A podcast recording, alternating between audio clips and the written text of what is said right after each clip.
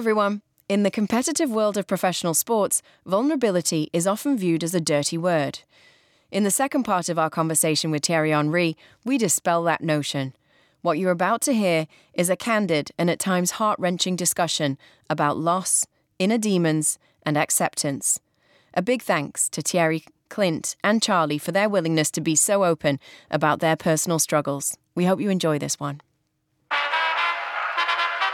Violation.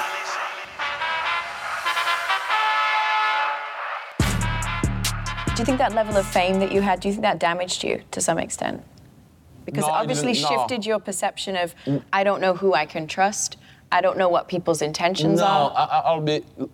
What was, and I realized after, didn't help is because I had it rough when I was young.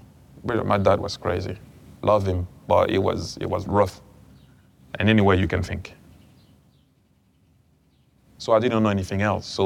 And then you arrive in a dressing room, it's also don't cry, don't share your emotions, don't be vulnerable. That's why you use that word programmed. Yeah, you're conditioned to shut down. Yes, and then when you, like I said, that my dad, my mom, my family, football, like it went higher. Instead of balancing what you were not, I went even more south with it. And you're successful. How are you going to realize that it's not how you're supposed to behave at times? Or I couldn't... People always say, switch it on and switch it off. I began maybe 3 days. I want to kill everybody. At home, myself, everybody. Everything was a game. Everything was a competition. Everything. It's no switch off. It's like... What about now, though? Do you look back and feel satisfied? Yeah, no, seriously, I my kids are reliving my life through my kids. Like the other day I was watching a video, because my son wanted to see a video of me, because he never saw me play. And it's kind of weird because I enjoyed it. I looked at it, I was like, damn. That was all right. That was kind of nice. I remember that goal. Decide, however you want to take it, and maybe you think I'm trying to be humble or not humble or whatever, but it's true. I looked at the video. Before, if someone would have showed me that video, I would have said, I don't have time for this, man. I wouldn't even... Sometimes I didn't even enjoy some goals that I scored, and I just went... but I didn't know. Like, if you don't know, you don't know. I didn't know. That was my way to express myself. Can I ask you a question? Do you think that's part of why you want to coach? Because you're always looking for, how do I achieve next? For a very long time, coaching is the closest to the game, so obviously you the line is there, right? But I feel the need of explaining to people things. It's me, and I need to... Educate. You want to teach? Share. Because educating sometimes can be seen as you're the teacher and you're the student. I like to share. We're on the same level. Let me help you. I just, make people understand the game. I'm that type of guy, and I said that to Pete the other day, and he laughed. When people ask you, do you like the glass half empty or do you see it half empty or half full? I see the fucking glass. What does that mean? Well, there is a glass, work with it. People are trying to find out if the water is alpha or not. You have a glass. Some people don't have a fucking glass. That's all I see. Work with it. You understand what I mean? And people always see it as, oh my God, and the bigger picture is not there if it's half empty. It's you have it. You have it. Everyone have what is required. That's why I go back to the US national team. If you're from Texas or New Hampshire or wherever you're from, doesn't matter. If you want it, and if you have that person that can guide you. However, when you look at some of the best athletes in the world, past, present, or whatever, there was always someone weird behind them. However weird you want to call it, tough, rough, pushing, not accepting much. If you look at in the history, dad or mom or something weird made that guy had an edge. Greatest player that the US men's national team has ever had? I don't know about all that, but you say something made you. I'd say my sister that passed away. I think that's losing her. Switched. It's like, life is short, make the most of it. So for me, that's what made, and also like angry. Was the anger from that loss? Yeah. So I like, I feel what he says about just being like, you had to be angry to be successful. So I relate to that. Mm. You know what Charlie said about forgiveness, and forgiveness kind of giving you that release, right, to move past things. Who do you have to forgive in that scenario? That's hard, right? Because so I don't know how you let go of the anger if you don't know who to forgive for that. Do you know what I mean? I had to forgive myself, because the last conversation I had with her was like, it's me asking to go to a friend's house. And it's like, is mom and dad there? She's like, no. I said, okay, fine, bye. Instead of like, I love you and all that kind of stuff. So I had to forgive myself. I'm trying to get you emotional up in this. No, I wasn't trying to. Yeah. I appreciate you saying that. Man. Mm. How long does it take until you can look back and just like, just remember the good stuff? Do you know what I mean? I do. I mean, I remember us doing like, follow the leader, to jump like into the water, copy each other's dance moves. I remember watching her play tennis. I remember talking about like, what if something happened one day, like one of us passed away, like would you want us to come back and like write something in the mirror? Like, nah, it might freak us out or whatever. And then it was like, I was like, well, shoot, if you ever passed away, maybe come back, help me score a goal. So you think about 2010, playing against England. But like, probably had a little help there. So that kind of stuff. And you talk about being from a place, you should have never made it in the sport. Like, man, I'm from nowhere. I mean, I love where I'm from. Nacogdoches, yeah. I'm very prideful of where I come from, Texas, but like, it's a rural town, not known for soccer. People always looked at you crazy for the sport you played, right? Why aren't you playing baseball, football, basketball? It's just what I love to do. And I wish I'd have had someone like you, coach, that could help me more. I had great coaches, they helped me. Mm-hmm. But like a coach that you had, something like that, what could I really done? Right. I did okay. You know what I'm saying? But not like,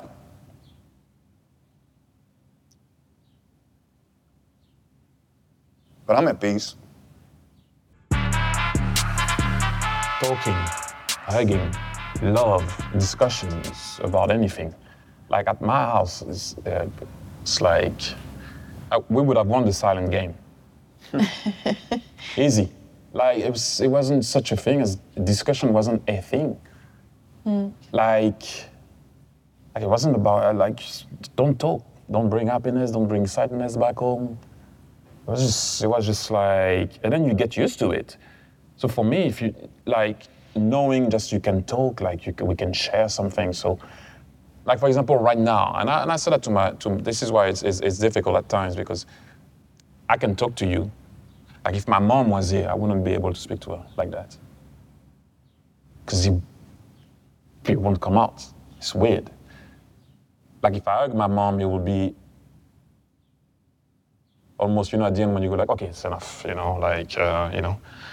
Because, like you said, like when you talk about that is, also, it's not about, it's accepting that they had their tools in a certain way, and I can go deeper like you did in some ways of behavior, right? That if you think about it now, I'm like, was that necessary? Do you know what I mean? But those were the tools that they had. But along the way, that has an impact on you. It does have an impact. And I can speak to, and I'm way more open now. Before, me? Oh my gosh. I wasn't like that. But I feel people. Like, I don't know how can I put that into word. Like, I knew your story. If it's just right to say something, I think, you know? And so, I don't know if you can say that about, I don't know what it is exactly, but I feel the need of what I didn't have to give it and share it, if you know what I mean. Mm-hmm. Like, because for a long time, my happiness was through people. My sadness was through people, because I couldn't share happiness and sadness. So I don't know, no dolls, no feelings, no nothing, dead. Just like, okay, we have a game on Tuesday. Okay, right, we have a game on Tuesday. I was so annoying. Now, I used to come in the game, we won. I was like, you know, we won by luck. Or, you know, I was always something, you know, like. Never satisfied. No, I was always happy, but never satisfied. And I guess it's because I always wanted to make my dad happy, and in a way I didn't, because I never had the approval. Do you think that's what made you so good? Or, and also on another side, do you feel like you never smelt the roses while you were playing, like enjoyed the big good moments? Yeah, you're right. I think almost you need to have the right balance. I think you need to have that demeanor. You need to be a killer, but sometimes also along the way in your career, you need to have that smile and you need to have that way about you to balance it out. I only could react. Rage was my thing. Like I needed to be upset. Like Can if I, you said, sorry, if, go ahead. Yeah, no, I needed to be upset. Like if you said to me, man, like wind me up, say something, that's when I want to play. Like, because my dad, that was my, you know, so that's why people always like, that guy never celebrates. Because when I used to score a goal, I used to think about the one that I missed before that was way harder than the one that I scored. So in my celebration, I was like, what the fuck? I scored, and then you kind of, towards the end, you're like, oh shit, I need to do something here. Oh fuck it, it's too late, you go back. And I know when you look at it, people were like, look at this guy. He scored a goal like everyone will dream to score, and he's not even celebrating, but people didn't understand the process. I was programmed to think about what I didn't do. So what I did was just what I did. And so, but like I said, you know, you said your wife saved you, and I'm not saying that in a bad way for my partner, because but my kids saved me. My kids re-educated me because they made me understand what a smile was, what hugging was. Again, I understand me well. I'm not I love who that little Thierry was. You know what? I'll share something that's very important. So, Montreal, a year without seeing my family. MLS is back. We were in New Jersey playing all our game away from home. I'm not having a go at Montreal. It's not the best team in the league at the time. Didn't make the playoff for 5 years or whatever. We suddenly make the playoff somehow. We nearly beat you guys. You know, we had nobody, but nearly made it. Hey, last minute goal from Boo to win it 2-1. But anyway, whatever. I go home, you know, with a heavy heart, like almost as a stranger, you know, because I haven't been there for a year. So it was weird, COVID time. I'm trying to readjust on I was like a host at my house. A guest, sorry, at my house, sorry. So a month passes, I have to go back to Montreal. We don't know, obviously, what's going to happen with COVID, because, you know, is it going to come back? What are we doing? Is the league going to start? Can people travel? Not, it was that second wave again, or whatever it was, third one, whatever. And I don't know if you guys know, but in Canada, it was crazy. Yeah. This is why the free team had to relocate, because the US team couldn't get in. Whatever. So I'm preparing my bags, whatever. I'm saying bye to everybody, right? I'm about to leave. So I open the door, say bye to everybody. Everybody starts to cry. From the nanny to everybody starts to cry. Like one kid on my leg, one kid there, partner, over one there. Obviously, I start to cry. Everybody cried. And for the first time in my life, I felt like I was a human being. Not because I play for Arsenal, you like me. That's what I'm feeling. I'm not saying, understand what I'm saying. Yeah. I'm not saying people didn't. Me, for the first time, they saw the little Thierry. The little Thierry got that love. Like, for the first time, I put my bags down and I went, hey, they see me. Not the player, and that's my family. Understand me well. That was me in my mind doing. My mind can, mind can play tricks, as you know. But for the first time, I felt like a human being. So I put my bag down, and I said, I'm staying. This is why I stopped at our stop at Montreal, because I'm like they gave me that approval that I was looking for a long time. And they gave me a sense of who I was at that particular moment. Because when you see your kids and everybody crying at the same time, they were crying for me and not the football player, which in my life, it was always that, oh, you're a good player. Oh, you're a good player. Oh, you're a good, and suddenly you start to, you don't even listen to it. You just go with the motion and so on. And so that day, that was one of the first time that I could hold the hand of my little guy. That's crazy. It's the first time that I felt a connection. I've been looking for that for a long time. And who can give you that? People who are close to you, right? And kids are genuine. If you have something on your face and you don't look good, they'll tell you right there. They'll let you know. And they did let me know that I mattered, not because of what I became. What about forgiveness for you? Was that something you had to find? You know what, I forgave.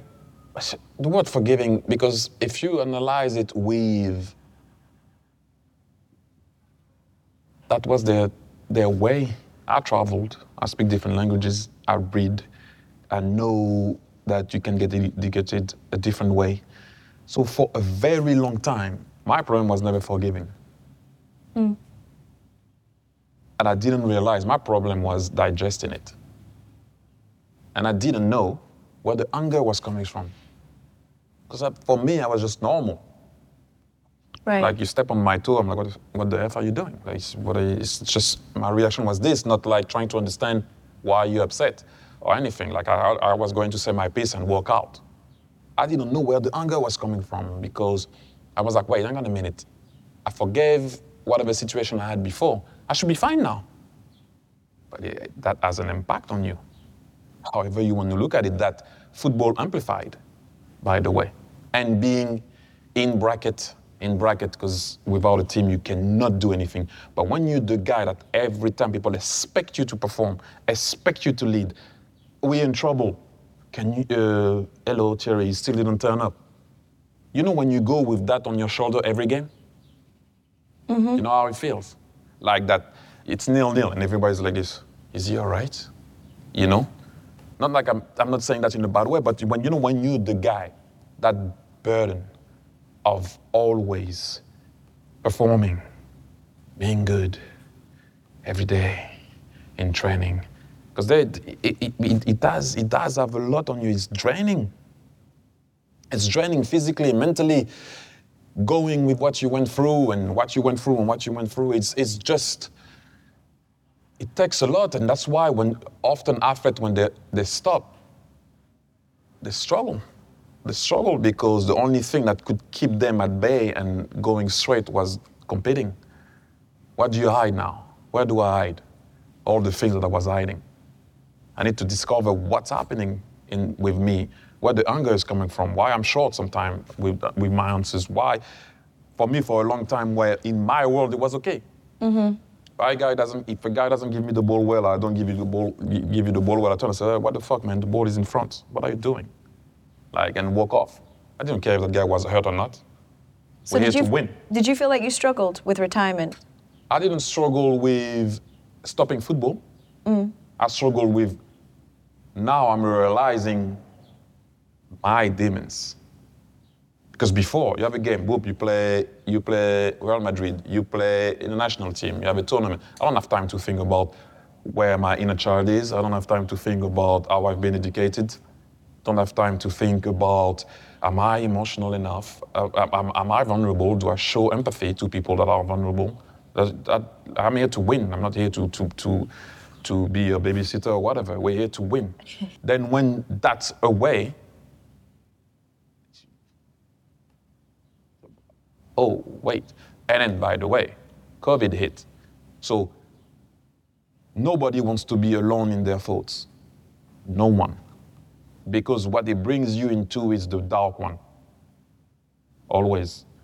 When you're in a place alone and you start to think about, so it was a double hit for me because I stopped football, okay, I did my stuff, I passed my badges or whatever, boom, you arrive in Montreal, COVID. Oh, what makes me happy? Wait. Because you don't think about it. You having go to those football, existential thoughts. What that makes you happy? Yeah. I'm like, okay, wait, in a minute. And everything that used to make me happy or makes me happy was stuff that I used to do for people. But ultimately, when you look at it well, what makes you happy was always, oh, my kids are. I like when I do that with my. Yeah, but you alone. Let's say there's nobody with you. What makes you happy? I struggled because if everything referred to football, I guess, and I didn't even know if I was happy. But to again, making people happy. It was always through others, never me. And then you start to think about how your dad was with you, how your mom was with you, how you were also with others. More importantly, was I a good teammate? Debatable. But if you bring me back to my time and we have to win, we're half time, 0-0, you're going to hear me. What do you think people would say about you? What kind of teammate you were? I was a pain in the neck for the good of the cause. Uh-huh. That I was a pain in the neck for the good of the cause. I was going to let you know, man, always. We were 6-0 up or 7-0 up, your pass is not good, you're going to hear me. Because that's how I was with myself. So if I'm like that with myself, you're going to hear me. What was Clint like as a teammate? Aggressive. And I, because when he was playing, you know, I was in college, and we got to scrimmage the New England Revolution, and Clint was the most skilled American player with the ball. And so I'd watch these games because this is the local professional team, and we got to play them in a spring friendly. And, you know, I had played really well, but what stood out to me was, yeah, we're college kids, but he would play, he was given 100. Some of his other guys are like, it's college, whatever, and we were running them, but when he played, it was 100%. And he scored, and he's like, can't nobody touch me. And then when we played together in the national team, I just wanted to keep proving to everybody, but to him, that if we go to war, I'm right next to him. Mm-hmm. I'm not one to shy away. Like I'm ready for the battle. I'm always down. I'm not afraid, and I'll play without fear too. I'm not afraid to make mistakes on the pitch and try and be daring with them. And that's what stood out to me is he was real 100% of the time, whether it was a player or a coach. And even at the times when he's talking to coach, I'm like, damn, I'm not doing that. I'm paraphrasing, so correct me if you think I'm saying it wrong, right? But you're kind of saying that trauma in some way builds champions, right? Like anybody that you can think of that's a great in something, they have gone through something, right? That has shaped them and that has been hard. I guess I wondered, that puts you in a weird dilemma, right? Whereby this hurt me for a period of time, but it's also kind of what made me great, and I'm aware of that. I guess I wonder, looking back now, you know, do you make peace with the fact that you got hurt by those things? And there's two things. Like I always say that sometimes when your medicine is your poison, it's difficult. Or in other words, I like to put it, if everyone has my number, they will say it on my WhatsApp, is that I always say the worst place you can be stuck is when you are stuck in between what you know and what you feel. Right. When you're stuck in between what you know and what you feel. So what you know, my parents had to educate me like that, but how I feel about it. When you're stuck in the between, it's very difficult because what you know, they couldn't do anything else. And how you feel, so you need to deal with it. But sometimes when you're stuck in between that, what you know and what you feel, it can be love also. Time you love someone, you know something about that, and how you feel. No, it's bad for you. It's like you back and forth. You're like, I know I shouldn't be there, but you can fight with what you feel. Right. It's the same thing. That's the worst place you can be. So you know when you, because I think obviously But to answer to the question, like I have a lot of scars that are still open. That for a very long time, I didn't allow people to stitch them or to even see if I can scar better or if I can go over it, because I had no doors. Like I never let anyone in. Like, for example, sometimes I apologize to my partner because I'm like she was looking maybe sometime trying to see what was in my brain. Like she didn't see a fucking door. There's no door. There was no doors in terms of emotion. So you can talk to me as much as you want when I was a player or whatever, you're not getting anything. Because I wasn't equipped, I didn't have those signals, I didn't know. Like you can't know everything, right? Like I was okay on the field, but when I was I never wanted to be in a situation where I was going to be vulnerable. Mm. Because the leader is not supposed, like, I was about to say something that I stopped myself saying. Back in the days, if you had asked me what's the best quality of a leader, I would have said he needs to be a killer, he needs to be like whatever, and above of, oh yeah, he needs to be tough, rough. Now oh you would God, say what? Two things. You need to be vulnerable and have empathy. Those are my two things. Once you show that to your team, they will die for you. Because they know you're not perfect. Then they can understand maybe the message after that. But if you share some personal stuff, exactly like what Charlie said before, I can be here talking about winning the World Cup. I can be here talking about, but this discussion became serious when we started to talk about this, because everybody in this room can relate. This is where it brings people along. I don't care who you are. If I talk about a goal, not a lot of people can relate about how I scored that goal, even football players. But if we talk about upbringing, parents, emotion, vulnerable, empathy, anger, people, we all have a story here. It's gonna hit you. Whatever it is, at one point you go, oh, that's me. Wow, did I deal with that? Did I not deal with that? Do I have the right tools? Am I aware of it? Am I not aware of it? Am I in denial or whatever? And I think at that particular moment, that's where you can reach people, and whoever you are, those two things are for me now very important. And before the same, I used to think about trophies and this and that. And yes, don't get me wrong, but the most important thing for me is how you transcend people and what you transmit. When people feel that, no matter what, whether you were a winner or loser or whatever, but they understand emotions. And for a very long time, I've been lied to. We have been lied to. Being in the game and the way I've been educated, although they were the tools that they had, like, it's good to be vulnerable. Empathy is actually outstanding, but I didn't know. Right. I didn't know in my field, if you go and see the coach and you say, Coach, I just had an argument with my partner last night, I didn't sleep, you're on the bench. Mm-hmm. And I was that same way until the car accident changed me. I couldn't show emotion. Why did the car accident change you? I woke up, I achieved a goal that every footballer dreams of, playing in a World Cup. I had it in my hands. The one thing I really wanted. I had it in my hands, and I wake up and I'm in a hospital bed and I can't move. Can't even breathe, I have a breathing tube. And in that moment, going from the top of life to the bottom, and not knowing what's gonna happen in the future, I knew I had everything and I lost it. But I had to trick my mind into thinking I can get it back. That's the only way I was gonna get up out of the bed and keep pushing and say, oh, I can still make it, and trick myself to say, I'm gonna give 24 hours to making it up, because I let my family down, I let my team down, I let the country down. And in that moment, I just felt, what's really important in life? Is it playing soccer? Is it scoring goals? Is it playing in a World Cup, representing your country? Or is it that I have my life still? And it was a priest that came into my room every day in the hospital, every day. Have you seen the car that you're in? No. You shouldn't be here. He looked at me in my eyes, you should not be here, but you are here. There's a bigger plan for you. You're here because you're important. There's a reason for that. So don't ever forget that.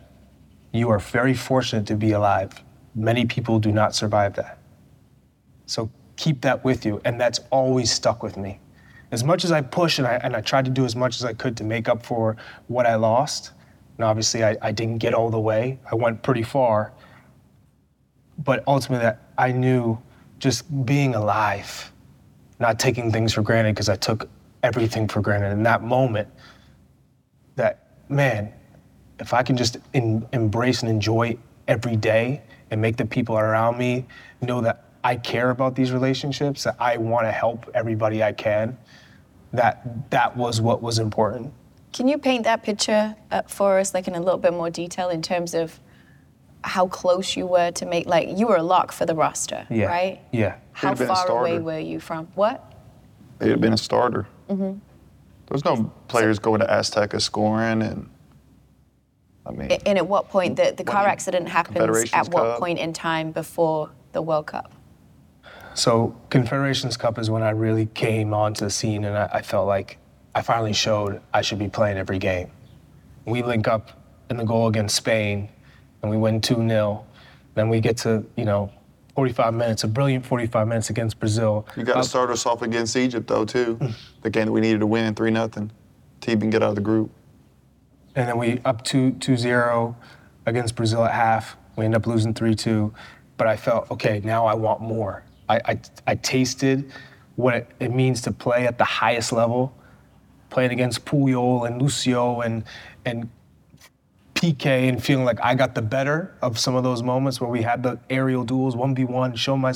I said, I need this every day. I want this.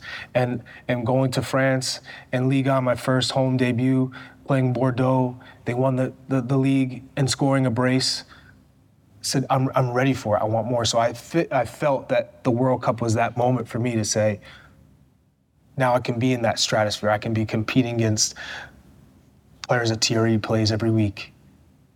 And all of a sudden, to throw it away. We had qualified for the World Cup. We beat Honduras in Honduras. Everyone's celebrating. We go to Washington, D.C. for the last game. I had picked up like a little strain in my groin. We were playing Leon on the weekend. Bob Bradley said, you're not going to play. So in that moment, I was selfish. And we had a curfew. I figured I'm not playing, doesn't matter, it doesn't apply to me. I went out, and then I wake up in a hospital.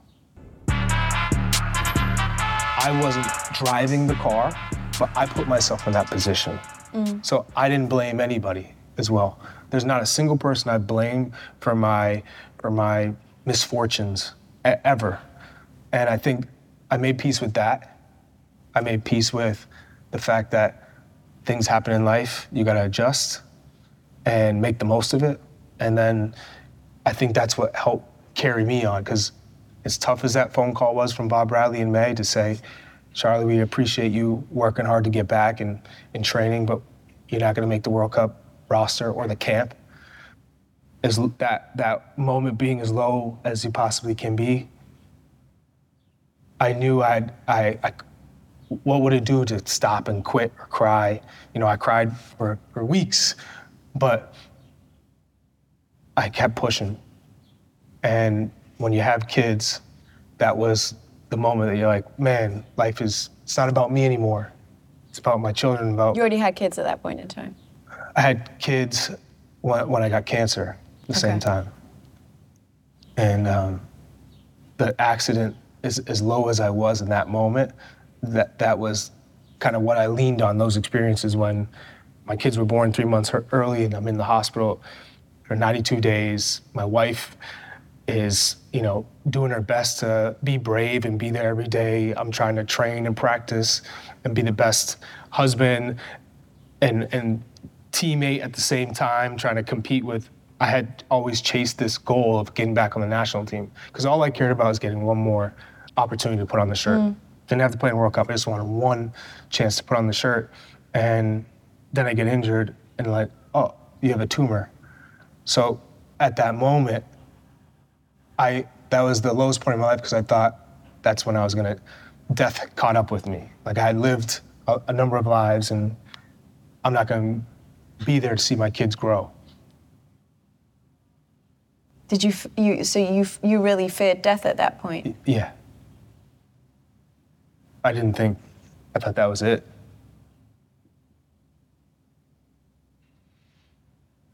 What was the prognosis that they gave you at the time? I had a liposarcoma cancer, and so everything happens for a reason, I feel, at this point, because the kids were born early, which caused me to be fatigued, which caused me to pull my groin muscle, which I've never puilled before. And that's why you were getting an MRI, right? And I got an MRI. Which is why they caught the tumor. And they caught the tumor at a very early stage. So I had a extensive surgery, had to remove a testicle and take 4 months out of the game.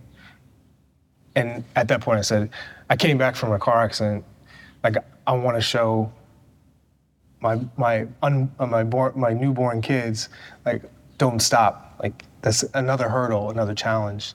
Did you consistently feel like that, though? Because it's like, it's hard to maintain hope at times, right? Sometimes you're just emotionally spent, like you don't have any more fight. Did you never get to that point that you felt like, I don't have this in me? Not until the end, until when I retired. Because it was the moment where, do I keep fighting to chase something that's really not there? When I could see the strain of my wife trying to raise twin boys with me, playing and chasing the game, I knew at that point what was more valuable. And that was... It felt like a choice between family and... Yes. And football? Mm.